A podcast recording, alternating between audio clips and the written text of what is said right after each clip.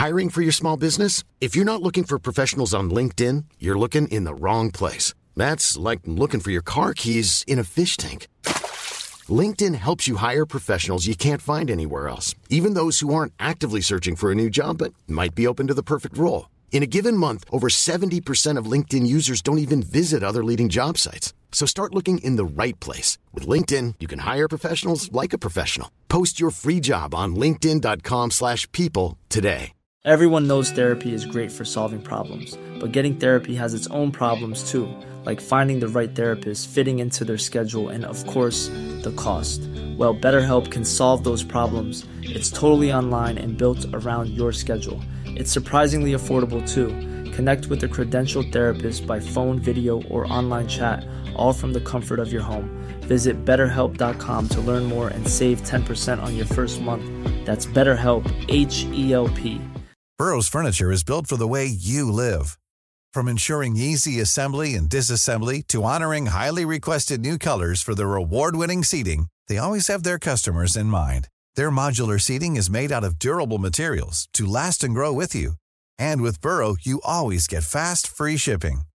Get up to 60% off during Burrow's Memorial Day sale at burrow.com/ACAST. That's burrow.com/ACAST. burrow.com/ACAST.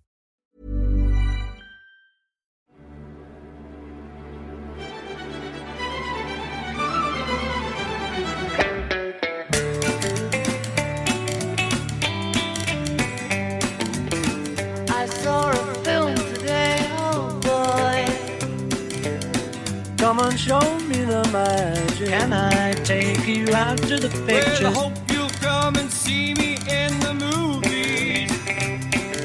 What a scene of your Hollywood song. Hello, and welcome to the Beatles Films Podcast. I'm Matt Looker. I'm Ed Williamson. We're both professional film writers and Fab Four fans, and each week we discuss a different movie about, starring, or inspired by the Beatles. And we're back with part two of our discussion of 1970's Let It Be. That's right, like George Harrison, we've gone home, we've written a quick diary entry, and now we're back in Savile Row, ready to discuss Let It Be once again. And the first thing I wanted to ask you, Ed, was what did you think of the sort of the overall mix of the songs in the film? Because I think one of the things that we touched upon in the first part of this discussion was that it was interesting that the songs that make it onto the album aren't necessarily featured in the main body of the film. Yes, it's interesting that Get Back is so much focused on rehearsal, and so you hear the same songs over and over again in slightly different guises. And Obviously there's a satisfaction in Get Back of kind of watching those songs take shape. But it's fair to say it can be a bit repetitive. So Michael Lindsay-Hogg was obviously keen to avoid that. He wanted to keep the songs as reveals towards the end, I suppose.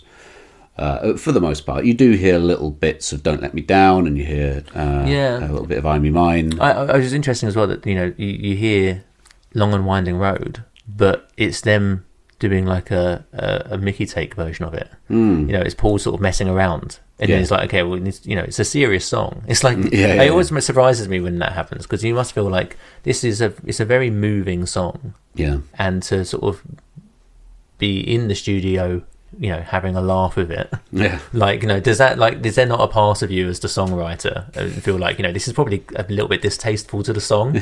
I would expect him to be a little more precious about it, but it's just like putting on a funny accent and it must be around. Yeah, but it was funny to think of it in that context, because I'm not sure about Long and Winding Road particularly, but Let It Be, didn't Lennon say something like, "Oh, are we supposed to giggle during the solo?" Because this is like a hymn in school. Yeah.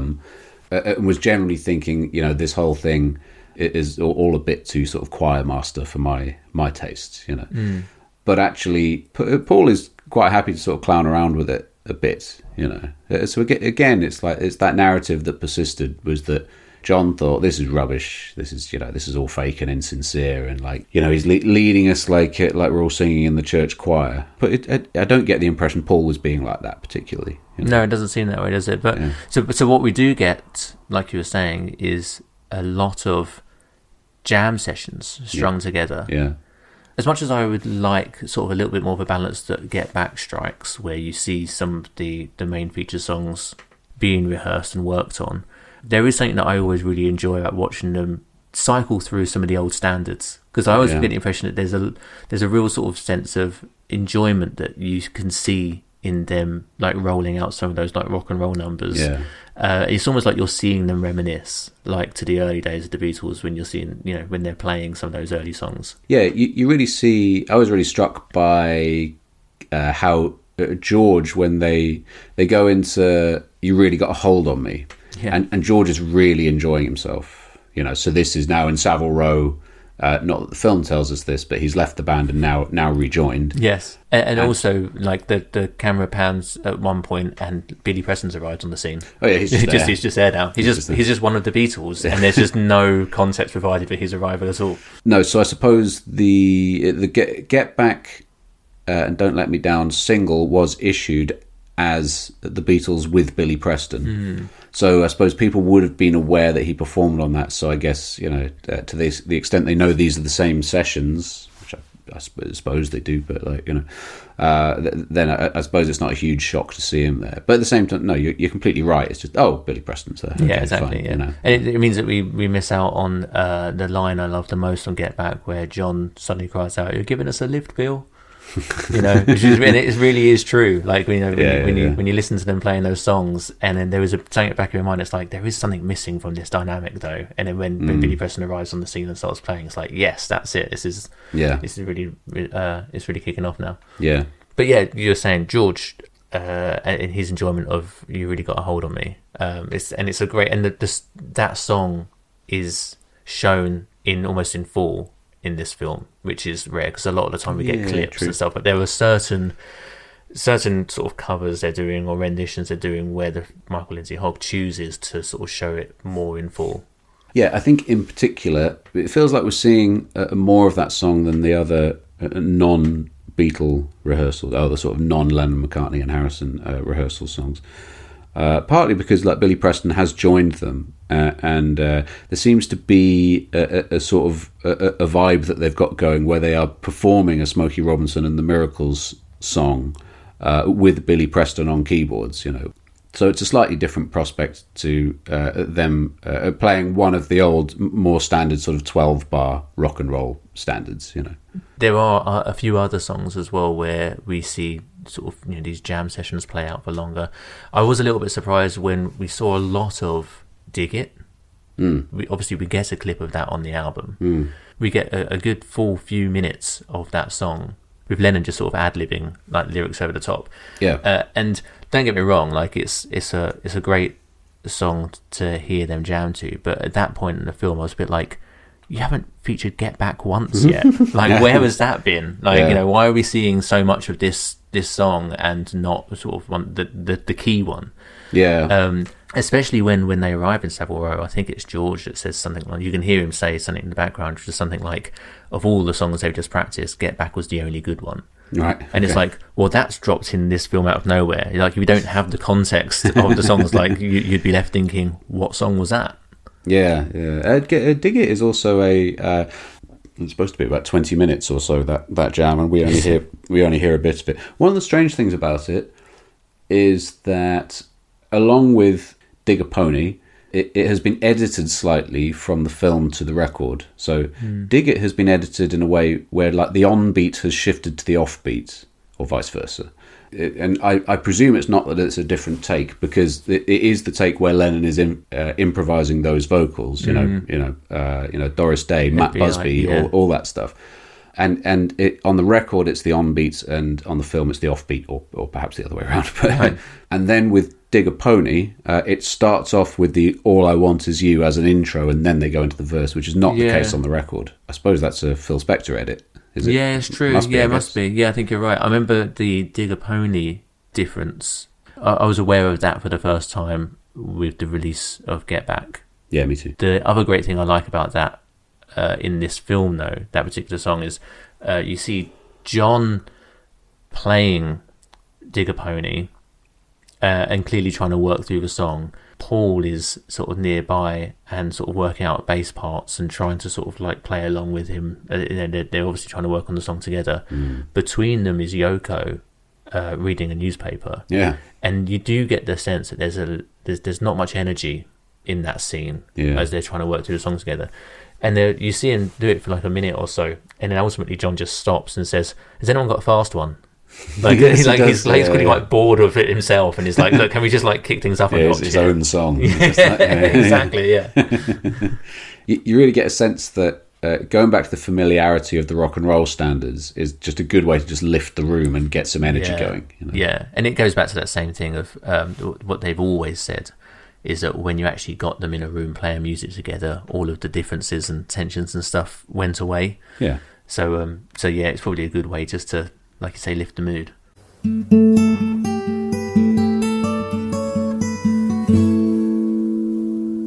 It's a very specific creative decision that Michael Lindsay-Hogg has made to sort of treat the songs this way and leave lots and lots on the cutting room floor. You know, it's remarkable that the footage of Paul McCartney writing Get Back just sat in a drawer for 50 years. Yeah. But it's almost more remarkable that at the time Michael Lindsay-Hogg thinks to himself, like, nah, leave that on the cutting room floor. But the thing that's interesting about it is, like, while that is self-evidently just an amazing thing to watch, and he must have thought so, right, because he was in the room, and he must have thought so when he was cutting the thing together, but the decision he made must have been based on, no, I'm leaving Get Back until the end. Like, that's my big the decision he actually makes is, I'm going to leave Get Back to the end, where I'm going to have it played 2.5 times. Yeah, because it starts the rooftop gig, it ends the rooftop gig, and then you hear it play again as it comes up with the end. Yeah. So it feels like it's the signature song of the film, which is why it's even more baffling that he couldn't just go back on that rule once and just show Paul, even without the context of what it then eventually becomes. You know, like, just having him bashing out the chords and working on it. Like, when Get Back was released, you know, sort of a common thing that you'd hear said about that whole docu-series is that it was like a masterclass in songwriting. And that's, I think that's how I view it. Like, it's really interesting. The most interesting thing about it is seeing how the band developed the songs into the classics that we know of them now, which makes it just so interesting to me that Michael Lindsay-Hogg didn't see the value in doing that with this footage, and instead decided to show a band that were rehearsing numbers, almost like rather than show the band as songwriters, we want to show them as a garage band. I guess it's kind of like the difference in my mind, you know. And also talking about showing the band as songwriters, I guess one of the things that is featured in this film, I think it's from a slightly different angle than what we see in Get Back, though, is George helping Ringo out with Octopus's Garden. Yeah, it's quite nice to see. It is nice to see. Yeah. And, you know, and to be clear, like a literal different camera angle is what you mean, as opposed to a different take on things. You know? It's not a different approach or different angle. It's really nice watching that. The others were always so supportive of Ringo. You know, I think I would always heard that when to sort of encourage him to hit the high note at the end of "With a Little Help from My Friends," they were all kind of standing around him, around the microphone, just kind of like, you know, encouraging him along. You know, I mean, you know, "Don't Pass Me By" was a song that he had been writing on and off for 5 or 6 years by the time they actually recorded it, as I understand it. There was that early interview, isn't there, where someone the interviewer asks Ringo if he writes songs too, and then Paul starts singing it. Yeah, that's, and it's course, years before it got released. Yeah, of course. Ringo, how about your songwriting? How's that coming on? Oh yes, I've written a good one, you see, but no one seems to want to record it. Oh, Paul may record one. And no. Yes, Paul, you promised. Okay. The thing Paul. Is, I was doing the tune for you to sing it. No, I don't want to sing. You sing. Don't pass me by. Oh, you do. Rhythm and blues song. Oh, yeah. Don't pass me by. Don't make me cry. Don't make me blue, baby. Because you know why? I got the ice cream for you. It's a sensational. You wrote all those words. Yeah, blues and all that. He's the Dylan Thomas of Liverpool, isn't he? An Octopus's Garden.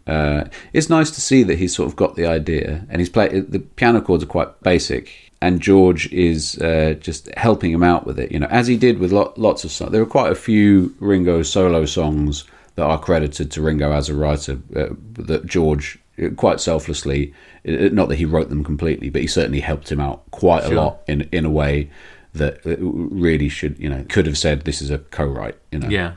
But then, you know, he could say that about some Lennon and McCartney songs, to be honest. And the nice thing is that George is kind of like laughing and he's sort of looking off to someone else, you know, sort of off camera while Ringo's doing it, because he seems to be, it just seems to please him a lot.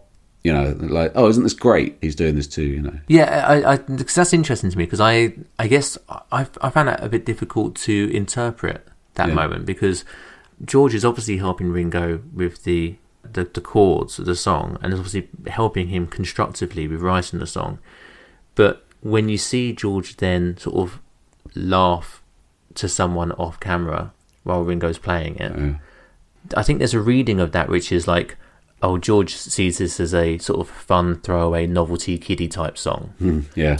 As opposed to what you're suggesting there, which is actually that it's him laughing because he's like just really pleased that Ringo is you know, working on a song, and it's really nice for him to see and be a part of. Yeah, yeah. And that it's good as well, by the way. Yes, right? Yeah, yeah. Because Octopus's Garden is a good song. Yeah, of course. It's, you know, it would be, you know, I know that, I think like maybe collectively we've all kind of got past this idea that all of the Beatles sort of slightly childlike songs are bad ones, you know, because they weren't serious or worthy enough. You do see it expressed every now and again still, but you know, Octopus's Garden is a really good song. You know? Yeah.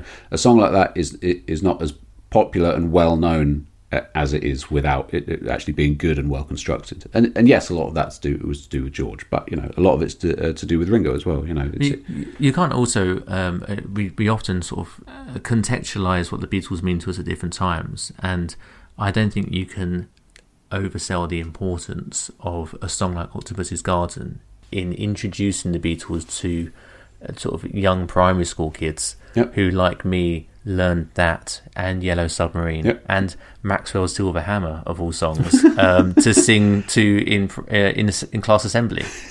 The three of those were, you know, where on the overhead projector the lyrics would go up on a screen and the whole class would, you know, the headmaster would bash them out on the piano and we all sang along to the songs, and those are the ones that we learned to sing. Yeah, hey kids, here's a song about a serial killer. Yeah, but it's got a nice tune. Yeah, oh, fair enough then. But no, yeah, exactly. I sang Octopus's Garden at school and Yellow Submarine as well, I think. You know, Obla Di Obla Da a little bit. Oh, and Obla Di, yes, exactly. That was the other one, yeah, of course. Yeah, I think a lot of it was just down to which songs my headmaster was able to play on the piano.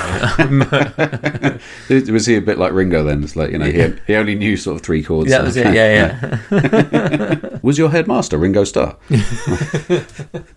But yeah, like George does seem to be enjoying himself quite a lot at times, you know. There's another bit I was really struck by, which I didn't remember seeing elsewhere, like in the Get Back rooftop footage, where when Kevin Harrington is kneeling in front of John with the lyric sheet, and then at one point George also kneels in front of him and does this sort of Guitar Hero pose. I noticed that as well. I don't remember seeing that before. Yeah, I don't think I've seen that before. Yeah, I was trying to work out what he's going to do. I thought, oh, is he trying to fix something like a piece of equipment or a pedal or something? But no, he just kind of does it and poses in front of John a bit and then gets back up again. Yeah, yeah. He does seem to be enjoying himself. You know, he's the one who was saying, yeah, no, I don't want to go up on the roof, you know.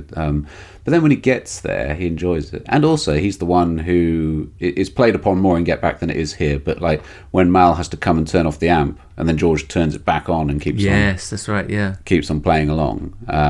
You know, he's so. I mean, part of that might just be sort of a natural rebellious spirit more than loving the music itself. But I think he's enjoying himself.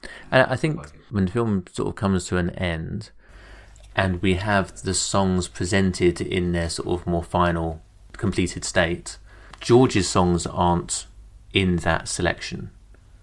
Yeah. So I think it's quite interesting that we see For You Blue being played and John doing like the slide guitar effect, and George, and then there's also we see the bit where George plays I'm in Mine for the first time and explains it's a bit of a heavy waltz, I think is how he describes it. Heavy waltz, yeah. He says I don't care if you use it or not. But it's so not that descending note bit in the like second verse of I'm in Mine, like, always gets me. I've always really liked that song for how he's arranged it on guitar. But it is interesting to me that those songs are seen as being separate from the real Beatles songs.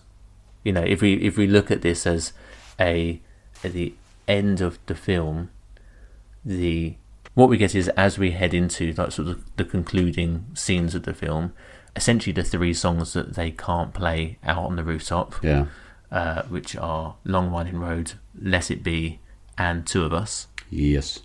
And then we have the rooftop gig. So actually, those three songs were, as we know from Get Back, were actually shot the day after the rooftop gig. That's right, so yes. They did the rooftop, came back and did those songs. And I think they're just quite keen to get the thing done. Yes. So I guess at that point, they weren't clear on the George songs being part of the what would eventually become the album.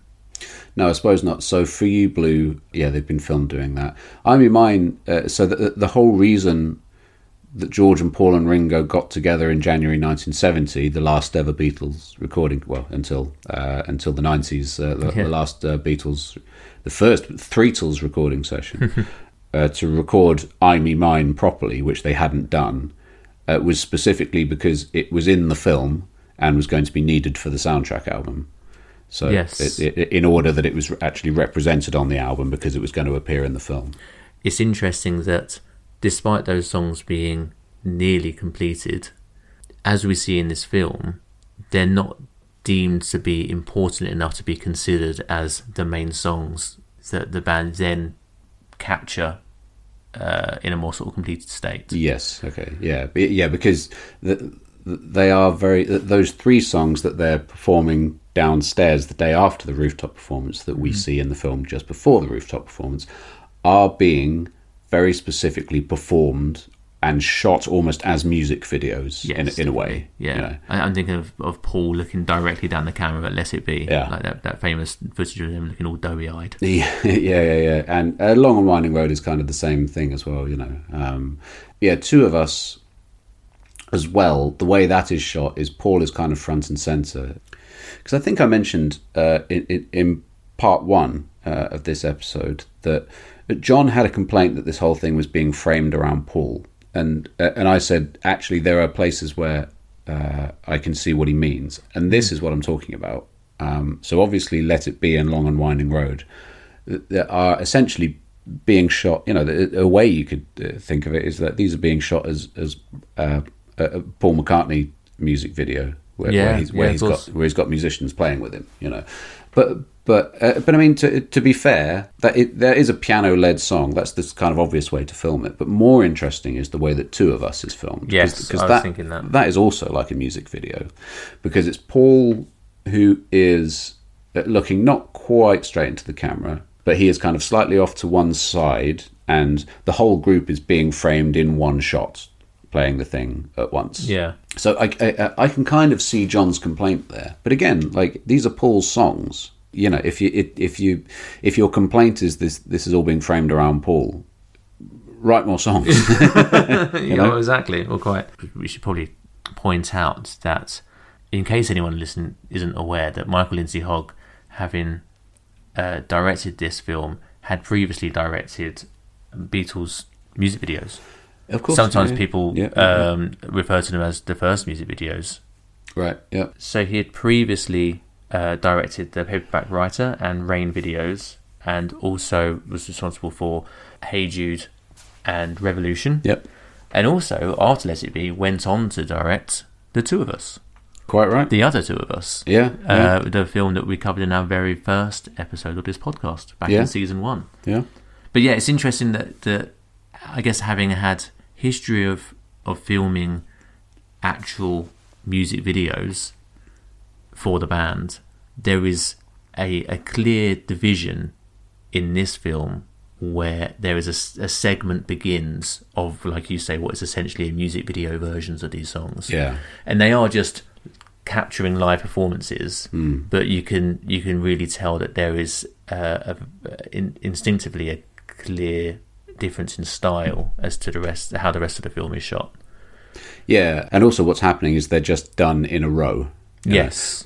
And kind of the last third of the film is kind of song. I mean, I know the whole thing is really songs being performed, but it is punctuated a bit by dialogue and conversation, and also just short snippets of rehearsal of different things. But when it gets to the point of we are now just seeing entire songs being performed, start to finish, one after the other, without a break in between, it does lose a bit of pace at that point. You know, yes, it makes it drag a bit. I mean, you know, the great songs. I like watching them. You know, and that is kind of what the film is for, is just to show the songs. Really, yeah, of course, yeah. So it makes sense, but you know, those three in a row. It was a bit like in Give My Regards to Broad Street when they made that kind of editing choice to have the band perform. Was it two, yes, maybe even three? I think songs it was in three a row. Songs in like a row. Him and Rockpile. Yeah. You know, one of them was not such a. What's it called? Not such a bad boy no yes, more. Oh, that's right. No more. Whatever. Whatever it's called. And it completely takes, you know, all the pace out of. It feels like it's padding. Yeah, you know, like the stories. The point in the script is Paul goes to rehearse with his band, and they realise that the film is coming in 20 minutes shorter than it needs to. So it's like, well, he needs to rehearse for a bit longer, then, doesn't he? You know, and they just play three songs in full. Yeah. Speaking of films with no narrative, the other thing about those particular performances as well, and I think throughout this film, is that they are slightly different takes to the ones that I'm used to listening to. Yes. And I think that I'm not one of those fans that is able to say, I recognise take 7 of this song versus take 3 of it, and, you know, has Spotify playlists of them all lined up one by one next to each other so I can point out exactly where they differ. Yeah. But it does... in many ways, it was actually quite refreshing watching this film as someone who doesn't do that to hear, like, oh, that was sung slightly differently, or there was a little bit of a different ad lib here or there, yes, and the guitar part slightly different there and stuff. Yeah. In a way that I also don't really remember hearing in Get Back. Yeah, I think Get Back is slightly different in that you're hearing so many different versions and so many rehearsal takes that there is a kind of magic. They don't play A Kind of Magic by Queen, that would be mad. But there is a kind of magic in when they do finally hit, like, the take, yes, the one that you know. Yes, I know what you mean. It's instantly recognisable to your ears because I mean, I'm like you in that no, I can't identify. Oh, that's take 7, but I do know the take. Yes, I agree. Yeah, one. And all the little ad libs are completely hardwired into me. You know, so as soon as that kicks off, or maybe just as soon as they start singing, then I kind of know that's the one. Yeah. So, but that was why it was really good hearing the songs in this one. Even the music video version of Two of Us, if we're allowed to call it that, is the song in its complete form. And there are differences in that than I recognised from the album version, as it were. And I thought, you know, it's just great hearing sort of a different take or a different rehearsal. It's almost like hearing them play, you know, those songs live and getting to appreciate different things about them. Yeah, one of the nice things about Two of Us is so by the way, like, this being the last day of filming, I think it's the last day of filming, but certainly it's the day after the rooftop concert, and I think probably. Most of them just want to get in there, get these things recorded, and go home. Yeah, like there's, you know, not that, you know, oh, we all hate each other and we don't want to be around each other anymore. I don't think it's quite that, but it is, you know, we want to be done with this project, so let's get proper definitive takes of these three songs, and then it's over and it's all in the can, and then we can do whatever we want to do with it. Given that fact, I find it really, really funny that at the end of Two of Us, like when John is doing the whistling, yeah, and then just breaks off into just ridiculous, yes, like, just like, because it's right at the end, yeah, and there's got to be a bit of you know, if you're Glyn Johns, just going, oh, we were so close, just so nearly done with the whole thing, yeah. Like, it was literally just the final bars of this song, the fade out. And now you're just whistling nonsense into it, and now I've got to do something with it, you know. I mean, George Martin would have pounded away past that. I'm sorry. Yeah, absolutely. Yeah, he would have sped up the whistling so that it fit the key of something else, and in order to slot it together with that. Here's a cool fact: a crocodile can't stick out its tongue. Another cool fact. You can get short-term health insurance for a month or just under a year in some states. United Healthcare short-term insurance plans are designed for people who are between jobs, coming off their parents' plan, or turning a side hustle into a full-time gig. Underwritten by Golden Rule Insurance Company, they offer flexible, budget-friendly coverage with access to a nationwide network of doctors and hospitals. Get more cool facts about UnitedHealthcare short-term plans at UH1.com. Ryan Reynolds here from Mint Mobile. With the price of just about everything going up during inflation, we thought we'd bring our prices down. So to help us, we brought in a reverse auctioneer, which is apparently a thing. Mint Mobile Unlimited Premium Wireless. How to get 30, 30, how to get 30, how to get 20, 20, 20, how to get 20, 20, how to get 15, 15, 15, 15, just $15 a month? Sold! Give it a try at mintmobile.com/switch. $45 up front for 3 months plus taxes and fees. Promo rate for new customers for limited time. Unlimited more than 40 gigabytes per month. Slows full terms at mintmobile.com.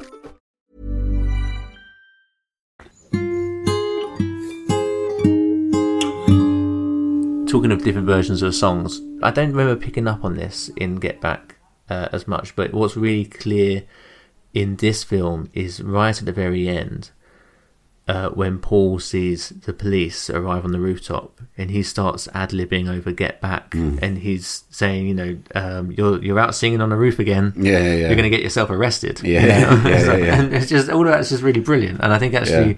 You know, I know we would have seen that in Get Back, but it's almost, I guess, because like you said before, because you see so many different versions of the songs in that project, maybe they don't stand apart from each other as much. Whereas in here, it's really clear that, oh, you're doing a version of the song there where you're actually making fun of what's happening around you on the roof, and that's really funny to me. Yeah, definitely. And I like, one of the nice things also is just hearing the original versions of some of the ad-lib conversations. Like, I dig a pygmy. Yes, Charles Hawtrey. Yeah, which is not an intro to Dig a Pony, but was actually just, well, maybe it was. But anyway, it was just a thing that he said randomly, and then they tacked it on at the start of the thing, you know. It's all that stuff's really pleasing, I think, you know. Actually, I always think one of the reasons why with the Beatles we sort of tend to prize the outtakes as much as anything else is because they're just they're often very funny. So, you know, so things like on the anthology when you get slightly different versions and a bit of studio chatter. The studio chatter is always just, it's like gold dust. Yeah, it is. Yeah, you know. And it reminds me a little bit of when we covered the Love documentary, and you get to see a little bit of what the Cirque du Soleil production is like, and there was a section in that where they actually stage like a silhouette section to what is essentially Beatles banter. And I think there's real value in including that as part of a Beatles production because it is so key to their personality and their appeal. So you're right, like anytime you can just get a snippet of some chatter between them is always worthwhile.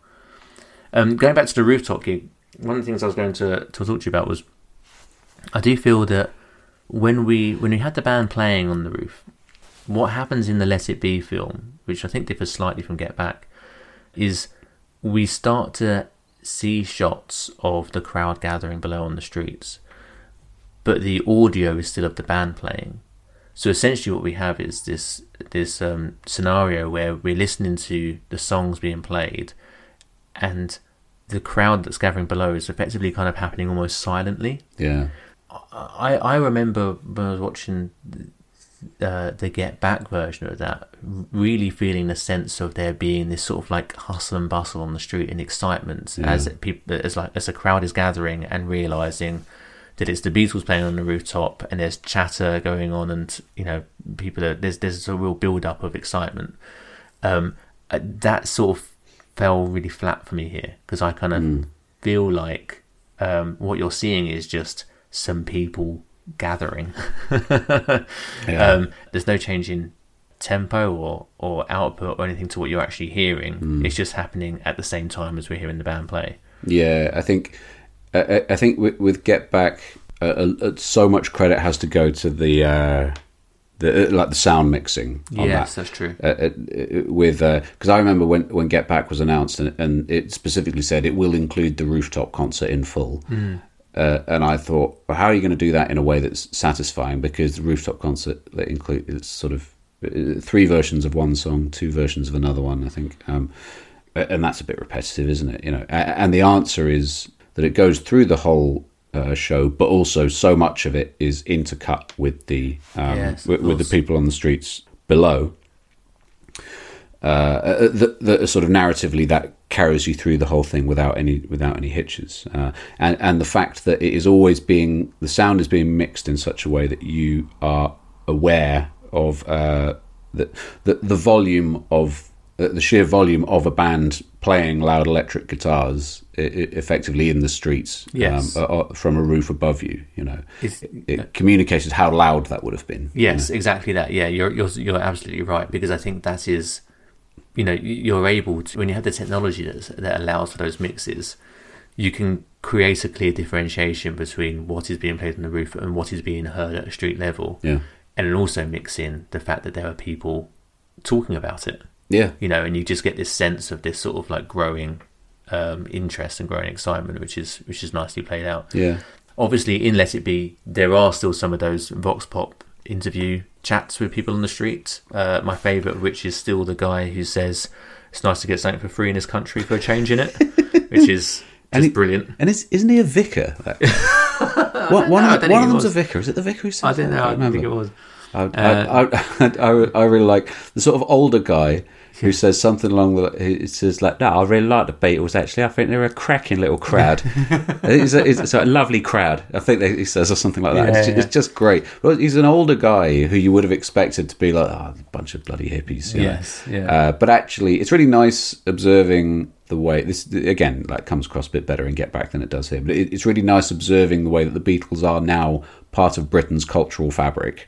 Everyone knows who they are and has an opinion on them, good or bad. And there's a guy who's like, "Is this their new record?" And he's generally excited to like, "Am I hearing their new record?" Yeah, the first time, not in a sort of a Beatlemania fan kind of way, but he's like, he just seems really, really into that idea that he's hearing it for the first time. Yeah, yeah. It makes them feel so accessible in a way as well, you know. I mean, you know, London is a place where, you know, if you go and walk around the West End of London, you know, the bit of London where Savile Row is, you know, I mean, if you do it for long enough, you're going to see the odd famous person, you know, and in those sorts of areas.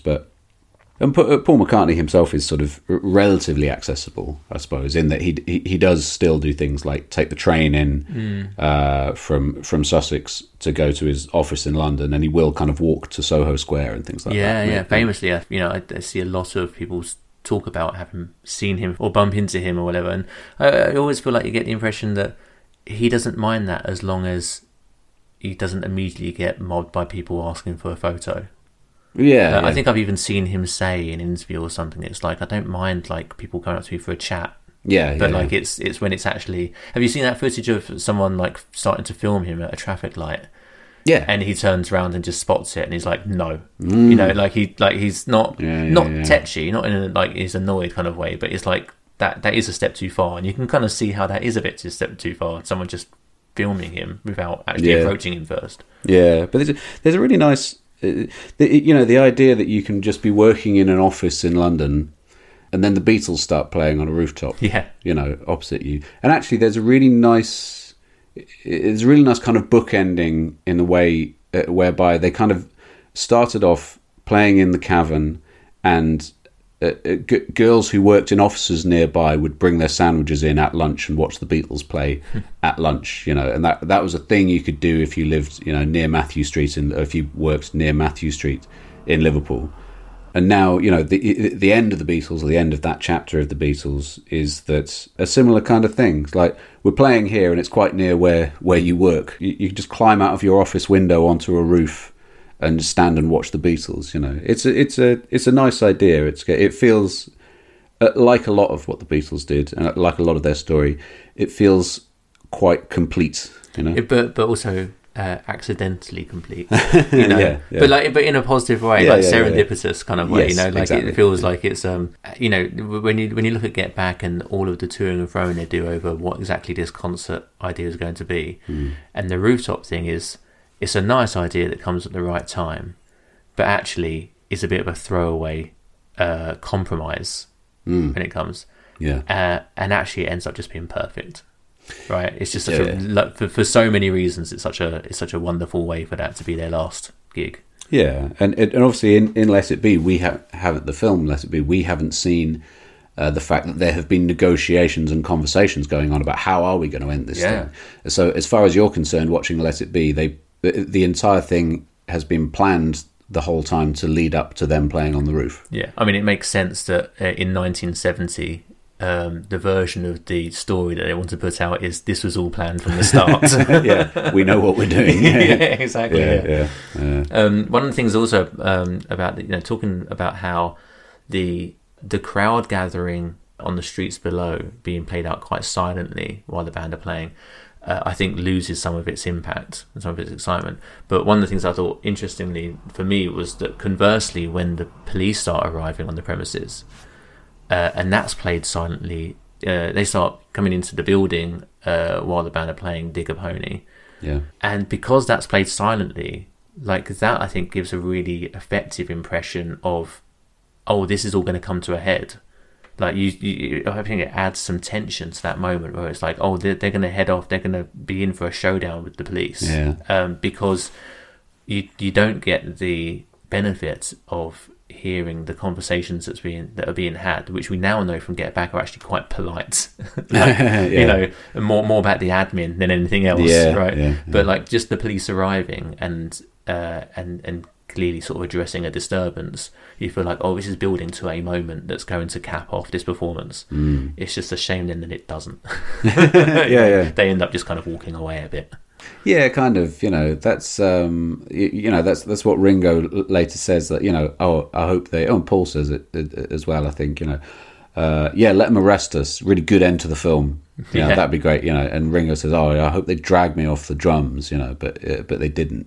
It's interesting that we now know that, like, the effort that went to setting up a hidden camera in the reception area and a hidden microphone in reception area, and they have all this footage in particular of when the more senior police officer turns up, who is very British, quite officious, but also has a bit of a glint in his eye, and it's just a lovely sort of side character. Yeah, who, if that had been a fictional thing, it would have been played by a sort of well-loved character actor. You can see that kind of thing. And like Sam Rockwell or something. Yeah. It's the role he was born to play. You don't see him at all in this. All you see of all the effort that they've gone to set up the hidden cameras and microphone and reception, you see a little bit of footage of the two junior policemen. It was called Ray Dagg and whatever the other guy was called. I think he was. They were all called Ray, weren't they? I think. What? All the policemen. All the police. Famously, the entire Metropolitan Police was staffed only by men named Ray at the time. It was. For the first 100 years or so, and then they realised actually that's just not it's not sustainable. Yeah, no, exactly. Yeah. For diversity, if anything else, Anyway, they you see them just kind of like talking to each other a bit. You don't hear what they're saying, and it's fun. It was so much. Of this is in hindsight, having seen Get Back, of course, that sort of colours you're watching of the whole thing, but.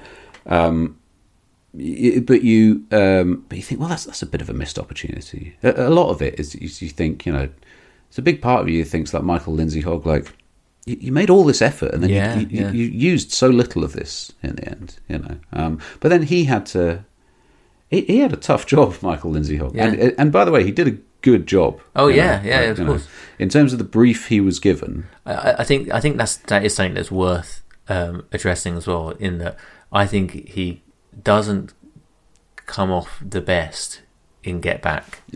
I think I'd even go so far as to say that in certain moments in Get Back he comes off as a little hapless. But Let It Be is a good film. Like I think when we're talking about how it works as a project, what it's trying to do, what it's trying to convey, and trying to get over this reputation that the film has of being about the band breaking up, putting all of that to one side, he's captured a lot of footage very well, and that rooftop gig is actually captured better than you'd expect it to, given the circumstances and the environment in which he was trying to film it. So no, it's a successful project, and he probably doesn't get enough credit for that. Very true. Just because Peter Jackson came in, and also who's to say if Michael Lindsay-Hogg was given the remit of producing an 8-hour docuseries that he wouldn't have been able to turn in something that shows all of this extra nuance of the situation, but he had a very limited remit to work with, you know. Yeah, it sounds like it. And, you know, and also you can see in Get Back that he is a bit frustrated with the lack of a specific brief to work with, and is you know, sort of trying to come up with it on the fly. You know, right? What amphitheater? You know, Greece, Syria, what or it's just Egypt. I think he's saying, right, or whatever it is. Sort of trying to come up with ideas, and actually, you know, he's not really getting it back from the band. One of the nice things actually that Peter Jackson did was he made really clear. He was very gracious about Michael Lindsay-Hogg in all his promotion about the whole thing, but also the film itself, Get Back, makes very clear. The techniques he employed to shoot the rooftop gig were quite innovative, because he positioned cameras on the other side of the road as well, on the buildings on the other side of the road. Right, yeah. And it was very, very well thought through. You know, it's very, very intricate. You know, and there were lots and lots of really good ideas went into it. Yeah, you know? Of course. And actually, like, you know, this footage is so iconic now. You know, and even like so much parodied, you know, and just because of the clothes they were wearing and things like that, you know, it's so identifiable, and the way that Michael Lindsay-Hogg shot that footage is he you know, he deserves an enormous amount of credit for having done that. One thing we haven't said yet, that this is the latest film that follows our Beatles films trope that ends on a rooftop. I mean, it's the originator of that trope. Yeah, true. But we need to add it to the list. Yeah. But that trope is a trope for a reason, and that starts with Michael Lindsay-Hogg capturing that in the first place. You know. Yeah.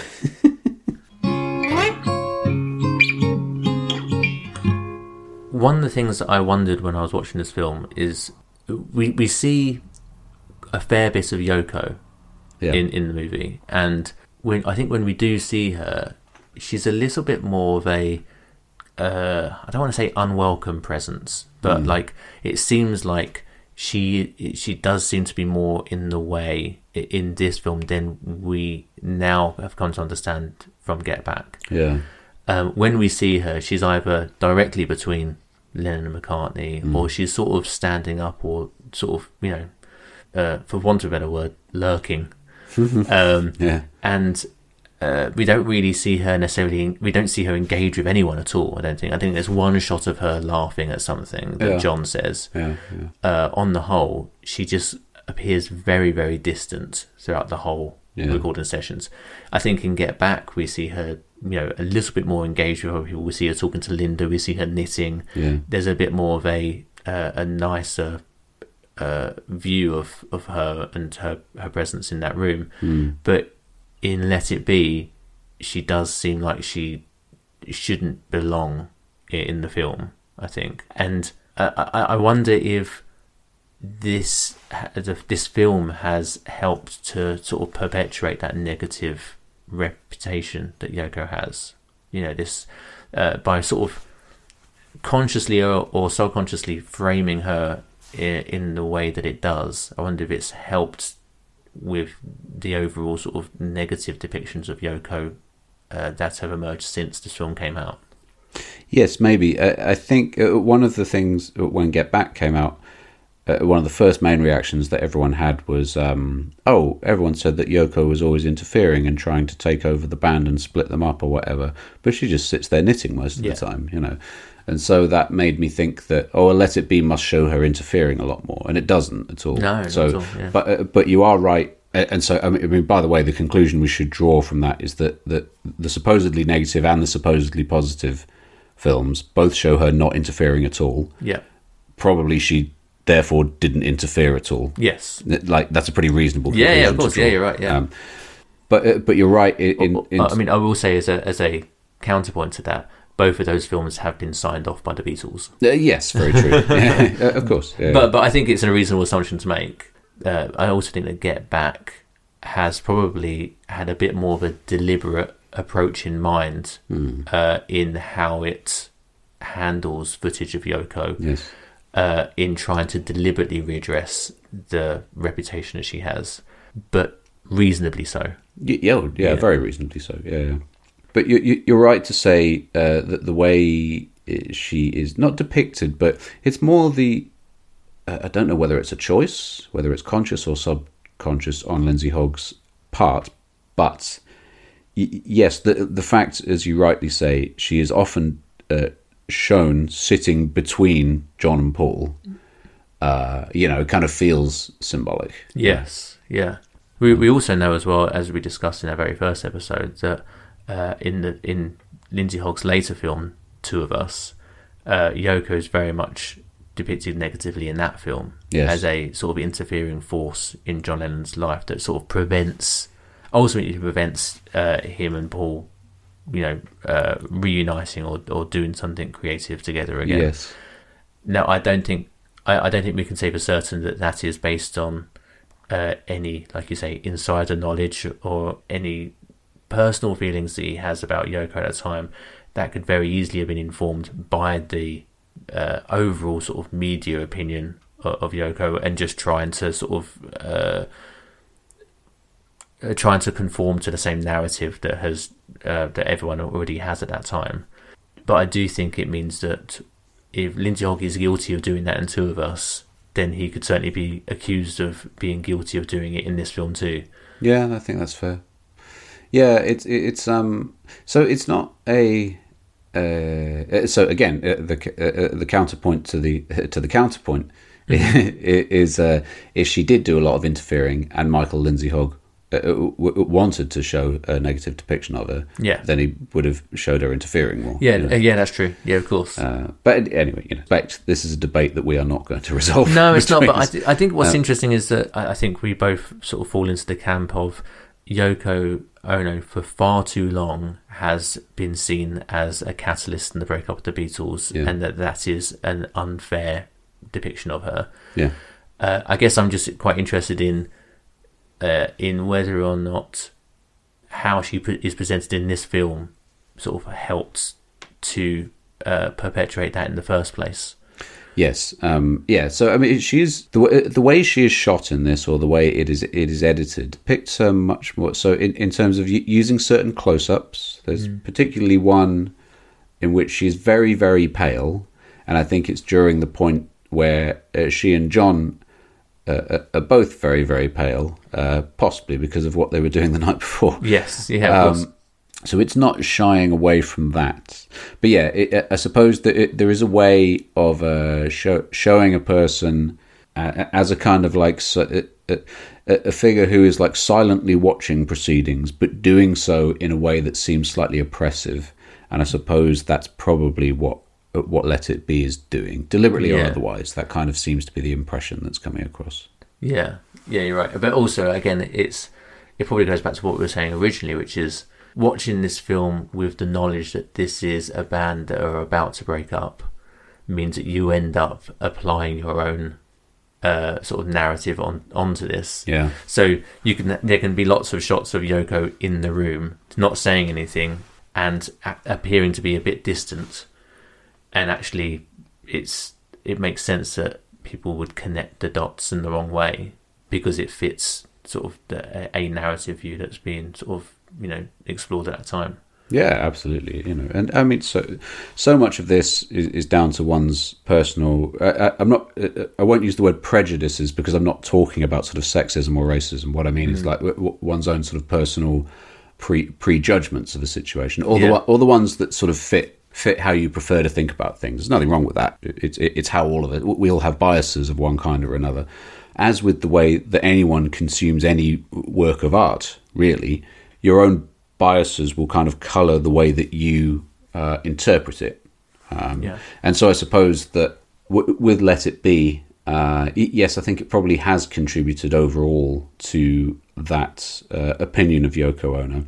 But in the same way, your pre-existing opinion of Yoko Ono probably colours how you think about the film Let It Be. The two things fulfil each other in a sense. Yeah, and I think... one of the things that we sort of slightly touched upon right at the start was, without any context given in the film itself, without any title cards or narration or anything at all, as a viewer, you are almost invited to fill in the gaps yourself with with your own sort of views and opinions because no one else is there doing it for you and telling you to think a certain way. Yeah, absolutely. But we should spin this around to a positive, because I still think, you know, there's the way to view the film negatively depicting a story, but then there's also the overall sense of the film, which I still think is a joyous one. Mm. You know, there's so much about this that we haven't touched on, like all of the lovely footage of young Heather dancing around while the band are playing. Yeah, yeah. You know, so much of the band just mucking around in between takes and, you know, playing silly songs and stuff, making each other laugh. Yeah, And overall, you know, the film does do that thing of, you know, at the start, it appears to be very maudlin, but by the end, it's triumphant. You know, we've heard the band back on form, back on the rooftop, knocking out the hits, and it's you know, it's a great way to finish any film. So I think overall, it doesn't really deserve that reputation it has of just being about a miserable time in the band's career. Yeah, absolutely. I think they don't seem happy necessarily, but they do seem a lot happier than you've been led to believe, you know. I think it would be really interesting if, with the success of Get Back, conversations at Apple must have been had along the lines of, well, let's remaster and re-release Let It Be. Let's have a look at that.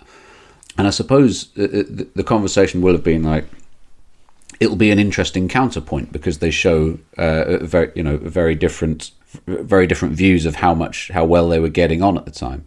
And actually, presumably someone at Apple has then like gone back and rewatched Let It Be and said, oh, actually this isn't as dire as we thought. No, exactly. Yeah, you know, so. And I completely agree, and I quite like how when Get Back was released, it was made very clear that this isn't a remake of Let It Be. This isn't Let It Be being re-edited and re-released. Yeah. I think for a time at least, it was being positioned as a making of Let It Be, which is apt but also hilarious, because it's like 4 times longer than the thing that it's showing the making of. Right. Heart of Darkness, sort of like, you know, just you know, 8 hours long with Apocalypse Now being depicted. Yeah, exactly. Really. But yeah, no, but you know, you're exactly right. I was thinking that earlier, that the two are doing the same job. Mm. I think all Peter Jackson is doing is he's being given a longer running time to work with to essentially tell the same story, which is what he does. Yeah. And I think possibly Let It Be probably deserves more credit for having got there first. Yeah, I think so. And in fact, maybe what they're now thinking about re-releasing Let It Be is it actually different enough? No, yeah, exactly. Is there a value here in... I mean, people would buy it, obviously, because we buy anything. Yes, we would. They bring out. But, you know, I mean, remastering the thing would be great. But then there wouldn't be this sort of yin and yang thing of like, oh, here's, you know, this is the happy one and this is the sad one. Yeah. I think if you... This film that we've just watched, if you re-released it but all digitally restored and looking and sounding wonderful... I think people's reaction would generally be, oh, this is sort of Get Back redux. Yeah, exactly the same. She's shorter. Yeah, exactly. Yeah. So I think that probably puts a bit of a cap on our discussion of Let It Be. I think we've essentially come to the conclusion that it is a very short version of Get Back. Which is it took 2 parts, 2 full episodes to reach that conclusion, but we got there. Yeah. And what a way to finish the episode, but not only the episode, but the actual season. Season 4 is coming to a close. We hope you've enjoyed listening to all of the episodes, or indeed any of the episodes you may have listened to in this season, or indeed any of our previous seasons. If you have, we would really appreciate it if you could leave us a 5-star rating or a review. It really helps other people to discover our podcast on their platforms, and also helps us grow a Beatles film community where we all get to talk to each other and discuss the films and watch them and recommend these films to each other and to other people online. Also, if you have seen this film, have any thoughts about our discussion of it or anything else you might want to run past us, you can contact us on all the usual social media platforms. We are at Beatles Films Pod.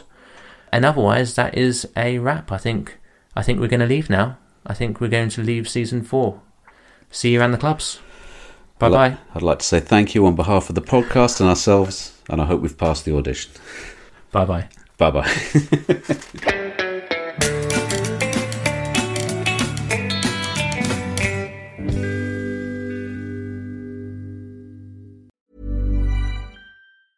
Planning for your next trip? Elevate your travel style with Quince. Quince has all the jet-setting essentials you'll want for your next getaway, like European linen, premium luggage options, buttery soft Italian leather bags, and so much more. And it's all priced at 50 to 80% less than similar brands. Plus, Quince only works with factories that use safe and ethical manufacturing practices. Pack your bags with high-quality essentials you'll be wearing for vacations to come with Quince. Go to quince.com/pack for free shipping and 365-day returns. When you make decisions for your company, you look for the no-brainers. If you have a lot of mailing to do, Stamps.com is the ultimate no-brainer. Use the Stamps.com mobile app to mail everything you need to keep your business running with up to 89% off USPS and UPS. Make the same no-brainer decision as over 1 million other businesses with Stamps.com. Use code PROGRAM for a special offer. That's Stamps.com, code PROGRAM.